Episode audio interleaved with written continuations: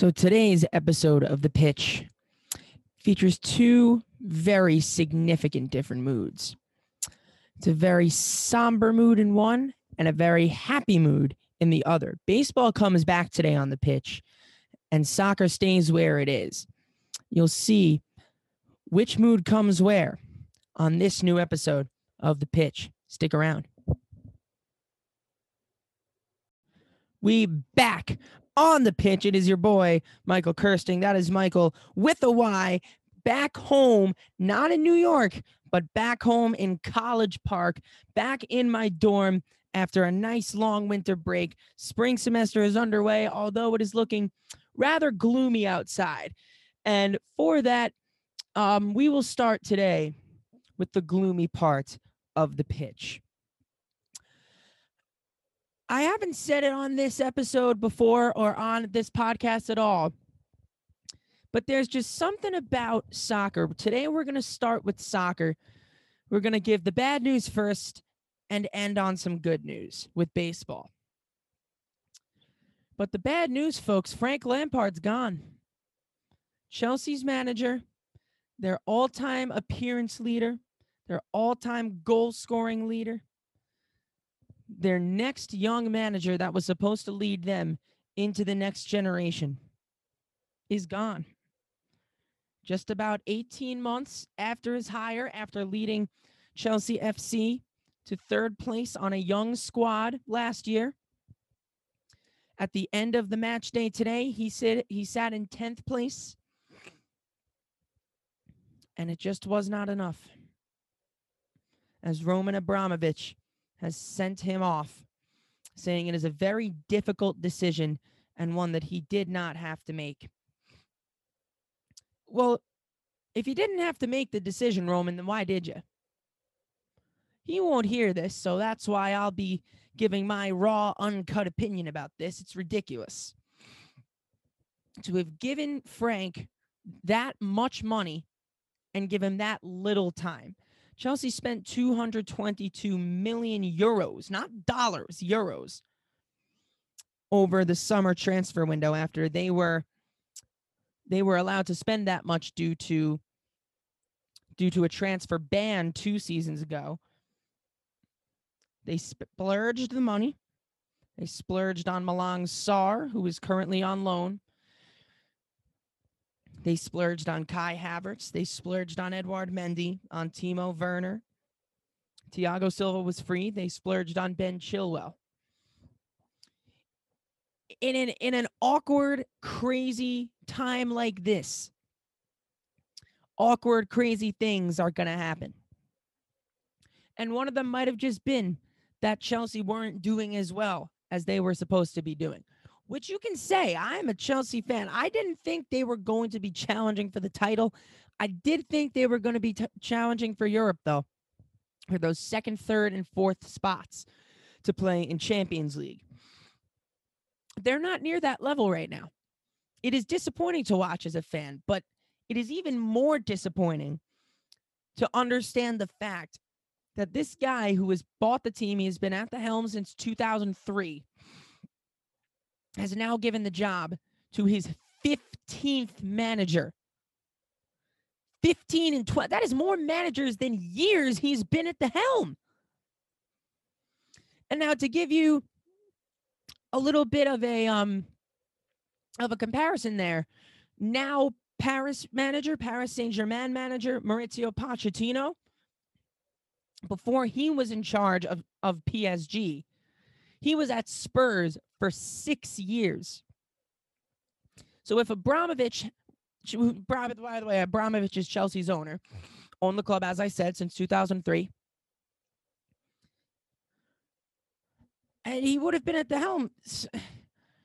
I probably was off. Uh, he's been at the helm now for, for now almost 20 years, close to 18 years. If he had, if he had Pochettino stay as manager of this club, he would have been manager for a third of the time he was there. You don't see too much loyalty in soccer. You don't see you don't see 6 years loyalty from a manager of all things. So you, you'd expect managers to come and go after maybe three, four years, 18 months? Lampard's done. Manager before him, Maurizio Sarri, got what, 18 months? Antonio Conte got two years. He won, did Conte. Conte won the league in his first season. Came in what? Probably third, fourth. I frankly don't remember. And then got axed after that season. Maurizio Sarri in that title race for the ages between Manchester City and Liverpool that Manchester City eventually won. A two horse race. City finished on 99. I think Liverpool finished on 98 points. Next guy is 20 something points behind. That was Chelsea in third place. Europa League winners. Runner ups in the Community Shield. Sarri gone. Only one that had only firing within these past six, seven years. It's crazy to think that 2015 was six, seven years ago now. Only firing that was even close to justified was Jose Mourinho's after he sat 10th place around the same time, just before Christmas time. Chelsea had won the league before the league the year before in 2014-15 and by Christmas time they were sitting bottom half of the table. That is a reasonable firing. But under the circumstances of a pandemic impacted season, under the circumstances of a young team such as Chelsea, you would expect these players to be performing better. There's no doubt about that. But to fire this they put up a banner. Fans, of course, aren't allowed in the um in the stadium, but they have banners around the um the English stadiums. In Chelsea Stadium, Stamford Bridge in London, they put up a sign that said, In Frank we trust. Then, now, forever. He had been at this club just about as long as Roman Abramovich had been as a player.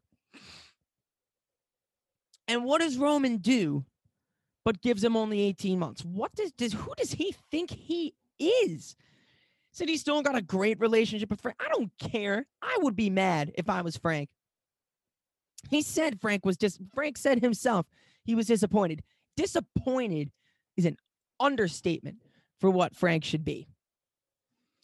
After he led a team to a to a Champions League finish, Champions League level finish last season on a team that he didn't even all young players. He didn't spend a dime last transfer window when he led a team to third place. You bring in six new players. What do you think is going to happen? I didn't think they were going to challenge for the. T- I thought they were going to challenge. I think they're going to challenge for the title this coming season. After this season, I would have thought that they would have. They needed a year to understand the team chemistry, the leagues, the league's vibe, all that type of stuff. But no, he got no time. So now he has to hand it off to another manager. He's got two. He's got, I think, a year and a half on his contract. Doesn't matter whether or not he gets he he gets to that point. If he gets one and a half years on his contract, that is as long as he is lasting. You can't get excited about anything because Roman Abramovich keeps firing dudes before any they have any they have any chance to do anything with the assets they've got. Did he think that they were going to actually challenge for this league this year? Did Abramovich? You always have to go in with that mindset, but there's also something about being realistic. I've said this in the past, again, not on the podcast. The MLB and and the the the EPL are just two completely different sports. Teams know in the MLB when they're terrible. I mean, the Orioles have been have been god awful for for quite a few years now. So what do they do? They go and sell their entire team to rebuild but it's it's economics in this in this European game. As long as you are economically a top team, you will never accept failure. Failure is finishing fifth place. And it's a shame. And they Chelsea are going to finish lower this year. I didn't expect them to finish this low. Well, they, they might be finishing lower now. Because Frank didn't, he knew he was wrong. Frank knew that he didn't do a good enough job just yet. But he didn't even have a chance to correct his wrongs. And that's the worst part. If Frank promised that his team would get into sixth, seventh place, that would be a realistic finish for Chelsea this season. And they stayed in 10th. If he told Roman, give me to the end of the season, let me turn our form around, get us at least close to Europe, get us sixth, seventh place. If he doesn't do that and then the, the poor form continued, different story. But that part of the story, part two, had not even been written yet. He got all of last season. He had literally halfway into this season. 38 plus 19, that's 57 games.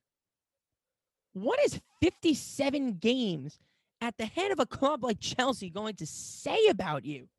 You can't say that Lampard was a bad manager. You cannot, because he did not have enough time. It is, to me, it is the utter, complete, anything wrong decision.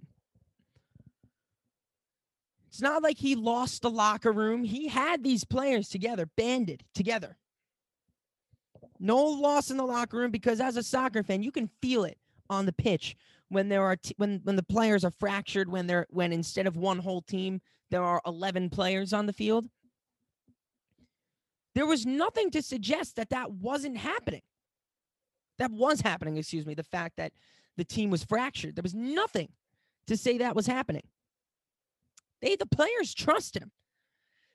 And the players posted on social media, thank you so much, Frank, for being such a great influence. I mean, this almost shows that the players are almost a little surprised about it.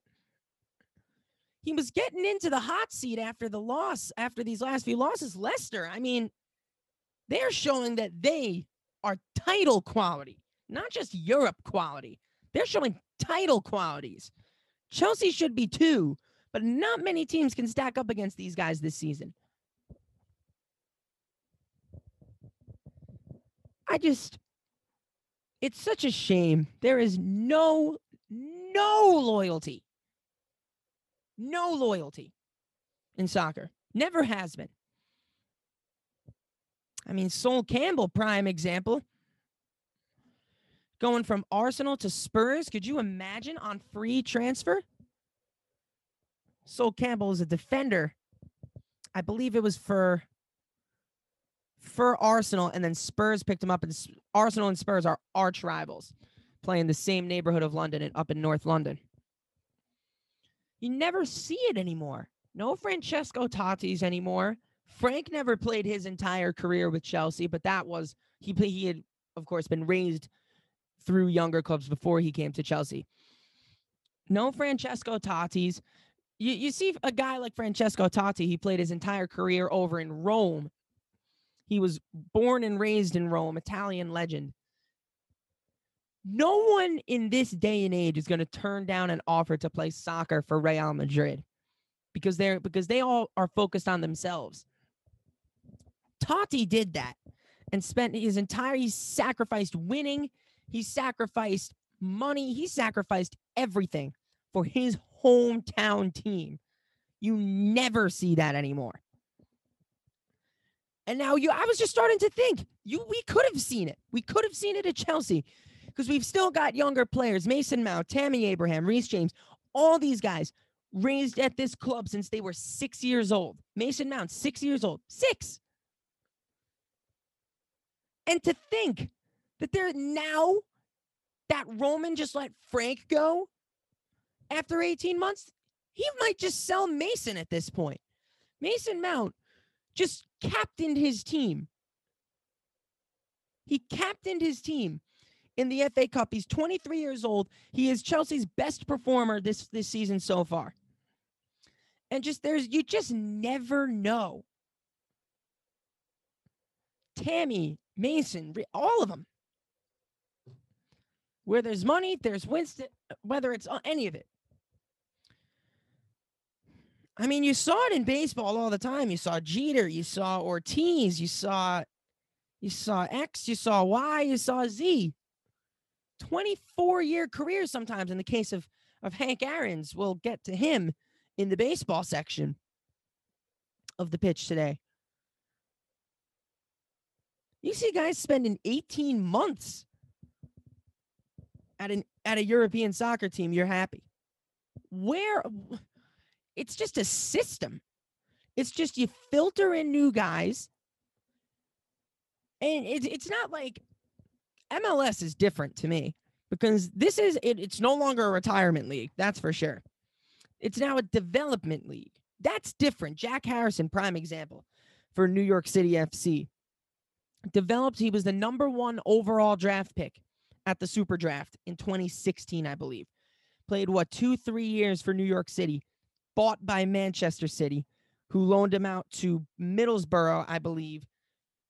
And now Harrison, Jack Harrison, is with Leeds in the Premier League, tearing it up. Different story with him because he's a younger player trying to make a name for himself.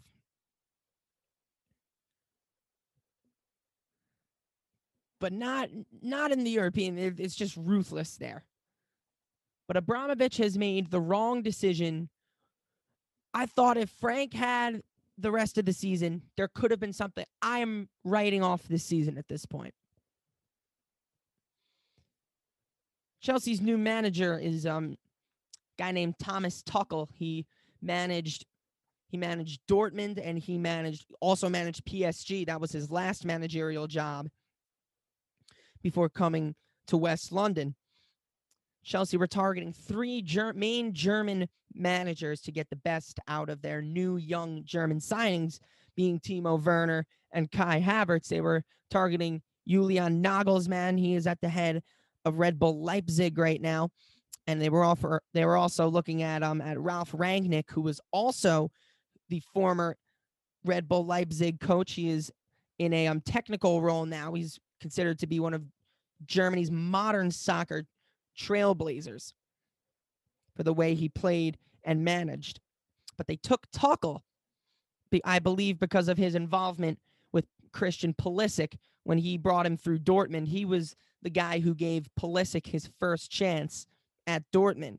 So that, if you want to look at it in any bright way, almost all but ensures Pulisic's spot in the team almost all but ensures Kai's spot in the team. And now it's up to him. I think his main job is to get the best out of Timo. That's the main thing. He sure has gotten the best out of strikers before this guy. I mean, he's unbelievable. He's gotten the best out of Aubameyang, out of Cavani, out of all these guys. Top, top goal scorers. Right now, you can't throw Timo into that team. I am a huge Timo Werner fan. I loved the signing, thought he was going to be better. I mean, everyone thought he was going to be better. You can't throw him into that side right now on the striker role because Tammy and Olivier Giroud are just too in form right now. You're going to almost ensure Pulisic spot, so you may as well throw him on the right. But the fact that I'm even talking about this, the fact that this is even a conversation is really upsetting to me because Frank did not deserve this. And it hurts even more because of his his his stature at the club. A club legend. No one is protected from it. And it's a real shame. Not that this should be an excuse for managers to be giving for for um owners and for for chairs to give managers more time, but you did, you wouldn't have thought that this would have come to an end this early. And I loved Frank as a manager too. Just something about bringing in club legends gives you even more to the team because they know what it means to play for the badge. I mean, Frank Lampard, of all people, I mean, over 600 games played for this team, over 200 goals scored for this team alone. He knows what it means to play for the badge. He's raising players like Mason Mount to be like him. Maybe not the goal scoring form of his, but he's teaching Mason Mount. I mean, without Mason Mount, he he would not have lasted five games into this season. Mason Mount is going to be a Lampard esque player in the sense that we have not seen over the weekend. We did. We have not seen Mason Mount captain this side for the last time. He's twenty. He's a young twenty, early twenties age. Been raised through this academy, as I mentioned, since age six. I sure hope that he's going to be at the. If anybody is going to be at this at this side, if we see any type of loyalty, it better be with Mason because he instilled that pride in the badge. Lampard instilled that pride in the badge into Mason, gave him a chance, and he is becoming integral by far Chelsea's best player this season. The reason they're still anywhere close to top of the, t- the top half of table discussions. I just hope Tuchel does not switch much because there isn't much off. There's not that much off about this side. It's just the forwards have not been firing enough. They haven't been getting the bounces. It's just it seems the entire front line has been has been a problem this season. The defense has been great. Kurt, we haven't we haven't seen Kurt Zouma in a while. Maybe he'll put maybe he'll put Kurt back in. Gave Rudiger a nice little run on the side, and he played great. Be, to be fair to him, aside from those two moments at Leicester, I mean, he had been playing great. But you, see, I definitely thought that there was going to be more in this for Frank, and I don't, I don't think Frank deserved this. It's a real, real sad, sad sight to see him go. Especially for fans who I had maybe started watching in 2015, 2016 ish. I knew who Lampard was, and it was actually the game that he became the all-time leading scorer of Chelsea. I that was I remember watching that game vividly, and I was like, wow. And that's what got me onto this team with their flag on my back wall behind me. To see him go, it's upsetting but it's a quick turnaround now. It's maybe I, I don't know what I can say about Tuchel because I do I don't know much about him. But obviously, it was there was intent on bringing in a German manager to try and get the best out of their young signings. And I guess if he can do that, I guess there there isn't going to be much wrong because Mason, you already know what he's going to bring. You know what Pulisic's going to bring. But it's upsetting because there was more for this, more for Frank in this. And I, I've already repeated myself multiple times, but it's just there's no other real feeling right now. It's I woke up yesterday, saw it. It's just numbness. Why would they? I didn't think there was a need. But hey, all things happen for a reason, don't they? So we'll see how Tuchel does this season and in the seasons to follow. But hopefully, hopefully he comes back because in a top team with some, he maybe he's a manager who just doesn't need, who just needs a finished product. Because if Chelsea have a finished product, he can come back, instill that pride in the badge into them again. There's going to be nobody who beats them if he comes in with a complete side and all they need is just a little bit of a push to say why are we to answer the question why are we playing for this team look at that badge. That's why. Feel the history behind it. Frank knows all about it. Tuchel doesn't bring that to the side. There are not many people who can bring that to a certain side. And that's about all i've got to say about it. So that's enough doom and gloom on this soccer section of the pitch. Baseball is next. It's been quite a bit since we have talked about baseball. And boy, this is going to get to be a spicy segment. Baseball's coming up next on the pitch.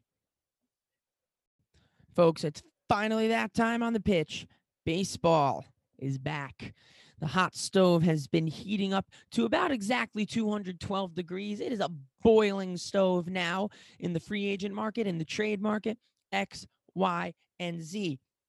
But the main reason it's finally happy days in my home state of New York is because you guys already know the name. DJ LeMahieu has re signed at long last with the New York Yankees. Seemed like there was it was never in doubt, but boy was it not worth the wait.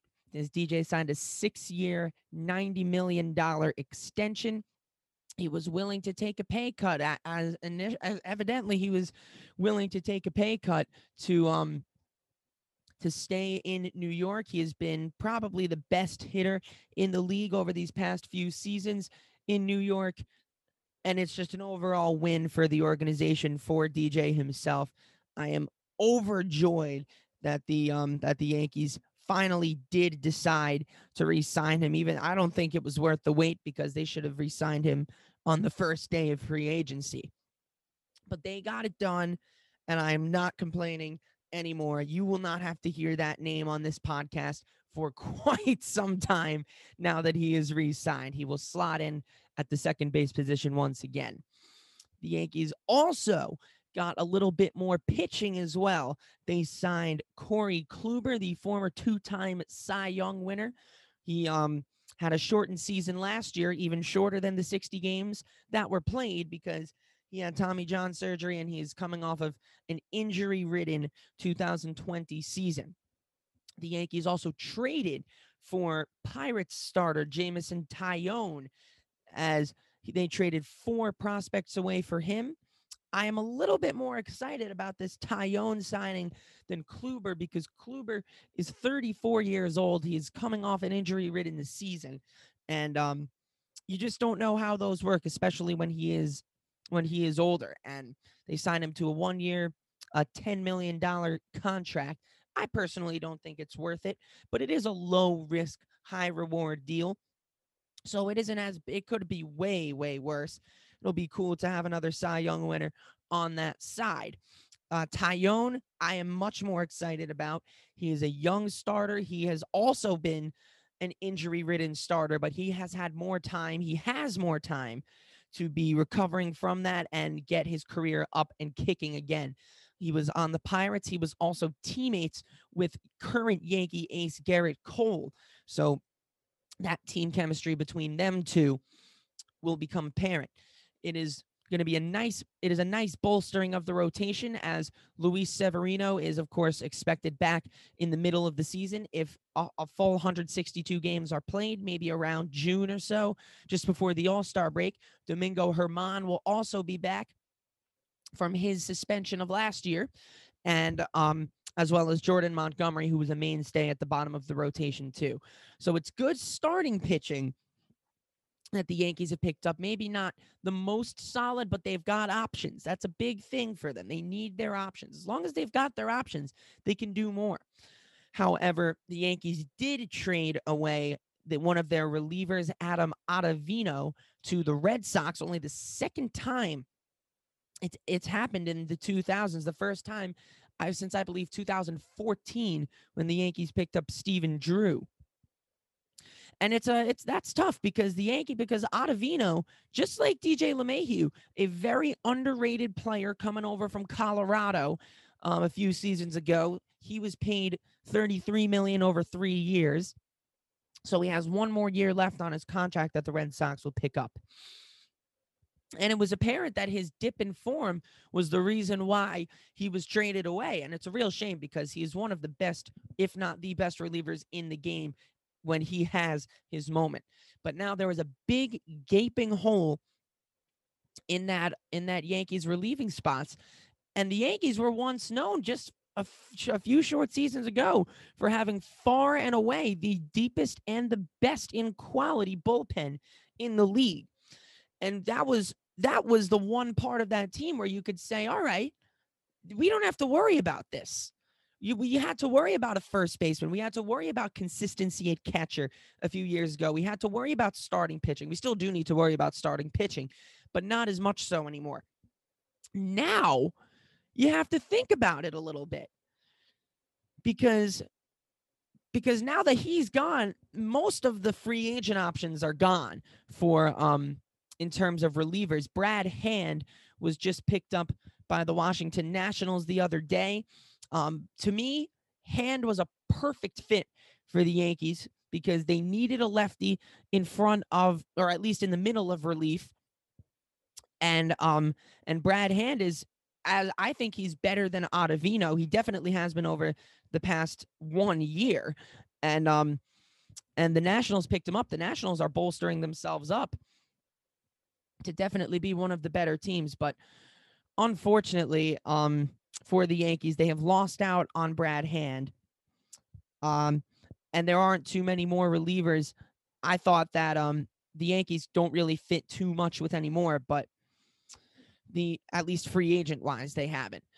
The next the next guy that I would think they could be picking up is Josh Hader of the Brewers. He's the closer for the Brewers. He's a a, a um herky jerky throwing lefty out of the the Brewers bullpen. He is not a free agent. He, the Brewers are listening to trade offers for him. And according to reports, the trade offers are very hefty and perhaps overvalued for Josh Hader. And if I was if I was, I don't know exactly who the Yankees would be offering or who the Brewers would want, but I would think that Miguel Andujar would be at the center of these trade discussions if the Yankees wanted Hader, as well as maybe a top pitching prospect or two, maybe Chance Adams, Michael King, something like that. Clint Frazier, however, he used to be their main their main trade piece. If there was any trade rumors, you would always think that Clint Frazier was at the center of them. But it looks like once again the Yankees may be re-signing their left fielder Brett Gardner. He has been he is the only remaining the only remaining Yankee from the last World Series winning team in 2009. But he is paving the way for Frazier to be he's he's become a mentor for for the young Clint Frazier and I, I think that that Red Thunder is going to be at the center of this Yankees team if he doesn't get traded because Gardner is now coming into his age 39, 40, something like that season. And Frazier has been a highly touted prospect for quite some time. And in the 2019 season, when when the outfielders got injured, when Stanton and Judge got injured, Frazier stepped up and he was their best player for quite a bit of time, maybe about a month span when he needed to be. Most importantly, he was their most he was their best player for quite some time. And I think at the center of this, he needs to be at the center of this Yankees team because he's a he's a young guy. They don't have much longevity and consistency in the side with Aaron Judge and Giancarlo Stanton because the both of them are um they're getting up there in age, which they've still got quite some time on their side. Don't worry about that. But they can't seem to stay healthy. They're both huge guys. They're both six six, six seven, and um they're they're running around. They're swinging a bat. They can't stay healthy. Clinton hasn't really stayed too healthy either, but he had it's it's either that or he hasn't found a way into the starting lineup because um whether it be because of Gardner, because of um because of Judge, and if Judge gets hurt, Stanton comes in, and of course Aaron Hicks in center field, X, Y, and Z has just either ke- has kept him out of the starting lineup, and it's a real shame because because if he doesn't get starting time, he will get traded, and they the Yankees can't afford to be losing that type of that type of oh I can't even think of the word that he, he's got so much um promise going forward. I think that's the word. They're they're losing promise if they trade him. And there's so much potential in Frazier's game. He's his hitting is down. Of course, it's his defense that needs work. But I think the Yankees could really use him going forward. Now, on the on the other side of New York City, boy, those New York Mets. I've never liked them, but you just need to give credit where credit is due. They have done an amazing job so far this offseason in bolstering their side. They er, very, very early in the um in the offseason, they picked up former Twins reliever Trevor May to bolster their bullpen that already boasts of former Yankees reliever Dellin Betances, as well as Edwin Diaz, who, of course, three, four years ago led the league with middle 50 saves, with quite a bit more than 50 saves. And of course, the big blockbuster deal that the um that new Mets owner Steve Cohen put through was signing Francisco Lindor and Carlos Carrasco. Two of in their prime, Francisco Lindor has been has been one of the faces of the MLB from his time in Cleveland. He was on that Cleveland Indians side that fell short to the Cubs in the World Series 3 years ago. And he has been a top top player at shortstop top hitter. He's a switch hitter. He can bash it from both sides of the plate. Top 10, if not top five, or even top three shortstop right now in the game. And they also signed Carlos Carrasco to bolster their starting pitching. He fills in, at least for now, he'll fill in for the injured Noah Syndergaard, who will be back from Tommy John mid-season on a fully at a fully healthy rotation it's something else for the Mets. You haven't seen it in quite some time since maybe their 2015 World Series run, as they boast Marcus Stroman, who they signed last year. Of course, Syndergaard, now Carrasco. Don't forget about Cy Young winner Jacob DeGrom, as well as Steven Matz. It's a very, very diverse starting pitching lineup for the Mets. And I'll tell you one thing They've, of course, now Robinson Cano has been suspended for the entirety of the season due to his to his second P- positive PED test. But the, the the Mets are still in the market for for certain players, and um, the the Mets have already sprung themselves into the playoff conversation, and I'm really really happy that they did not sign DJ LeMahieu because I would have absolutely hated the Mets if they did. They've got a complete lineup and they didn't need to sign him. They've got Jeff McNeil there um over the past two seasons. I believe he leads the league that the team, the Mets, in in average. They have him at second base. They have JD Davis at third base. They've got a very, very complete team. Catcher was a huge, huge issue for them, but they signed James McCann from the White Sox. You could just go down the list. They've got all three of their outfielders, most notably being Michael Conforto in his age 28 season, going into his his prime in 2019 and 2020, short in 2020, of course. He tore it up for the Mets. He led the team in OPS on base plus slugging. What I'm getting at is this Mets team is going to be is going to be a force to be reckoned with. Maybe not this year. I think that the that the Braves will win the NL East, but it'll be by a slender margin. And it won't be one of those down to the wire races where it'll come down to the last day. I think it'll be by about a, a comfortable three or four games. And it will come down to those interdivision matchups between, say, the Mets and the Braves. It'll it'll come down between all of them. It'll come it'll come down to the divisional matchups between all five National League East teams, them being the Mets, Braves, Phillies, Nationals, and Marlins but that's where it's going to be separated. And if if the Mets can if the Mets can do just a little bit more, even they they might need just one more outfielder, and they might need anywhere on the t- on the field one more star name to accompany Pete Alonso. Maybe if Conforto can step up just a little bit, it's asking a lot of him. But if there can be one more star name in there that can produce top 10, top 15 numbers consistently throughout the seasons, we might be having another Subway series getting through in the playoffs. And I would tell you, it would be it would be a privilege to be a fan of the Yankees watching a Subway series for the first time since 2000. Or at least I'm talking a Subway series in the playoffs. It'll sure be entertaining to watch the Yankees and the Mets play. They usually do at least twice a se- at, at least a two game series during the regular season. But there are still, of course, some names on the market, those being Trevor Bauer. Trevor Bauer is a huge name. He is the um, the top of the line. He is the top starting pitcher on the market. He is asking for a hefty, hefty price. It has been reported that the Mets have actually put in a formal offer for Trevor Bauer. I do not think that is where he should go. I think he should end up at the Los Angeles Angels because the Angels are moving forward at, in their rebuild process. It has become apparent that the that the Angels are building around the best generation, best player of our generation in um in Mike Trout.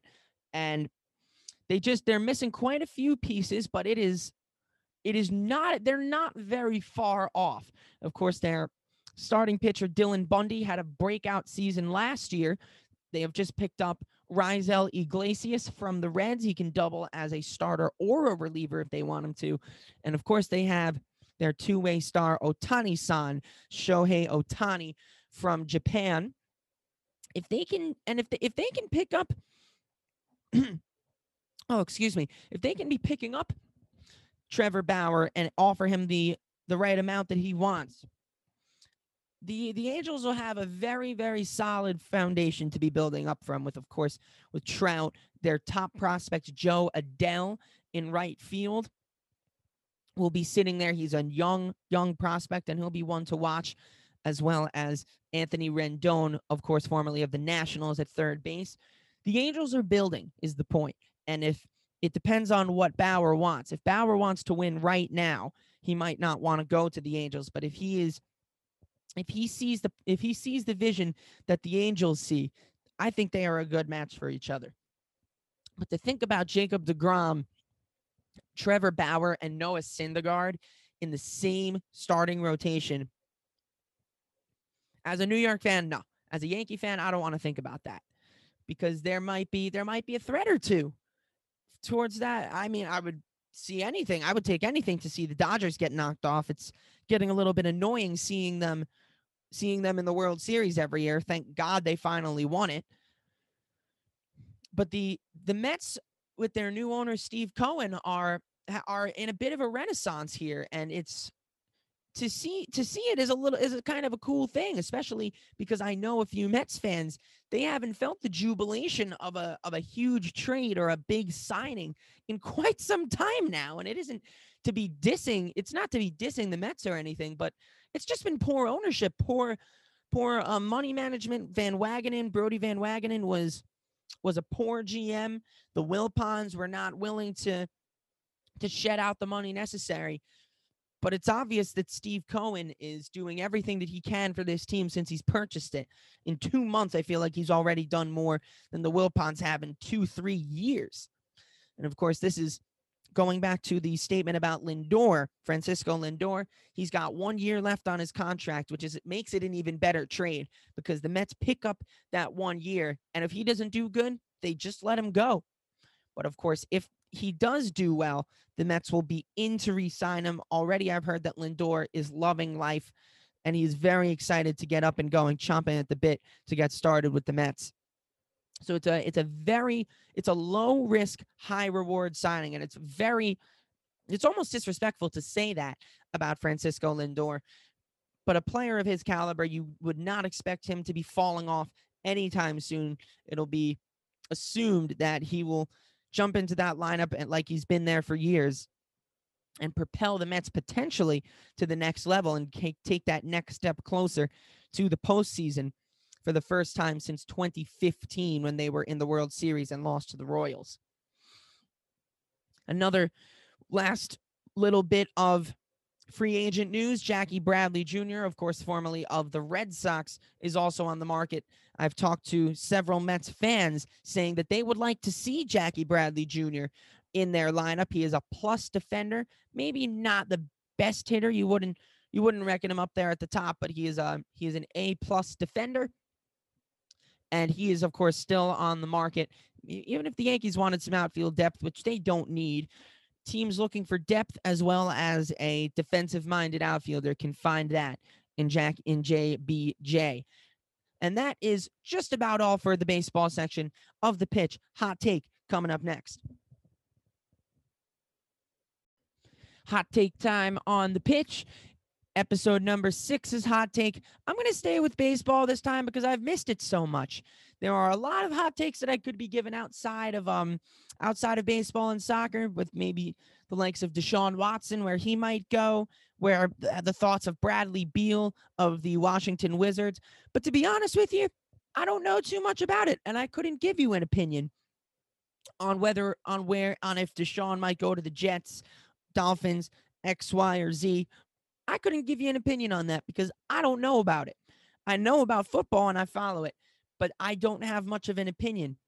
So I'm going to stick with baseball, something I know very well and something I I I don't know if you guys have, but I have dearly missed on this podcast.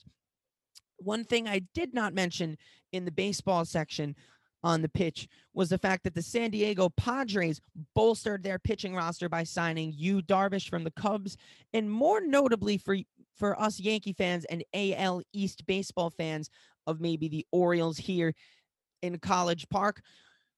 The Rays also picked, excuse me, the Padres also picked up Blake Snell from the Rays, their top of the line ace, who, especially as a Yankee fan, I haven't liked watching him because he does he fares rather well against us Yankees. So in the past few years. So my hot take this this time is being that Snell has been traded from the Rays to the Padres. This will affect the Rays in a negative way, especially if there are 162 games this season, in the sense that they're not even going to be within seven games of the Yankees at the top of the AL East. I think the Yankees will be back on top of the AL East, and they will be winning it over everybody by about seven games, at least over the Rays by seven games.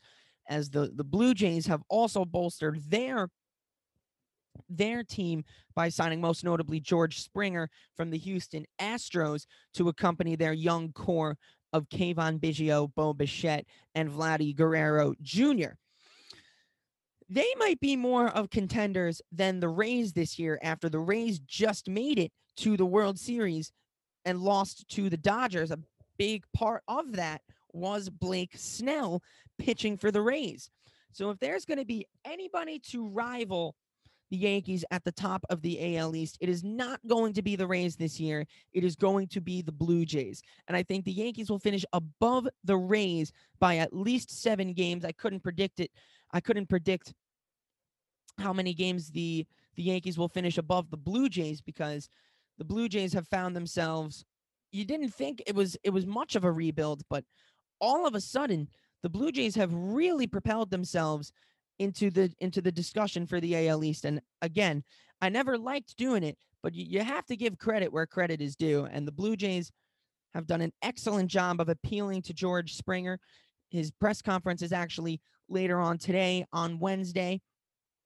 He will be formally introduced to the team, and um, it's it's looking a little bit scary because because now they've also got Robbie Ray signed. They've got they've got a few other pitchers, and of course, as I mentioned, that young core of um of Bichette and Cavan Biggio and Vladdy, not to forget about Lourdes Gurriel Jr. and Teoscar Hernandez.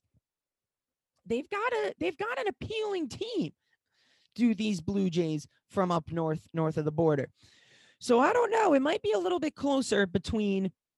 It might be a little closer between the Yankees and the Blue Jays. Maybe, maybe within five games is what I'd think. I can't give you a solid prediction though. I can give you a very solid prediction, however, that the Yankees will be winning the AL East and they will be they will be above the Rays by at least seven games. That's my hot take for this episode of the pitch number six episode of The Pitch es finito. It is done, and we will be moving on to episode number seven. Chelsea will be playing at least once afterwards. Maybe there will be more moves talked about in baseball. If not, I'll get a few more predictions up for you. And I'll try and stray away from baseball and soccer in the next episode of The Pitch's Hot Take. Well, once again, thank you guys very much for tuning in to The Pitch. Episode number six is done episode number seven will be up next. I'll be probably releasing these new these episodes at a newer date. It'll probably be between Tuesday and Wednesday. So keep notifications on and keep your eyes peeled for a new release of the pitch. Thanks for tuning in again. My name is Michael Kirsting. That is Michael with a Y. I will see you next time. Episode number seven coming out soon. Thanks for tuning in again. Ha!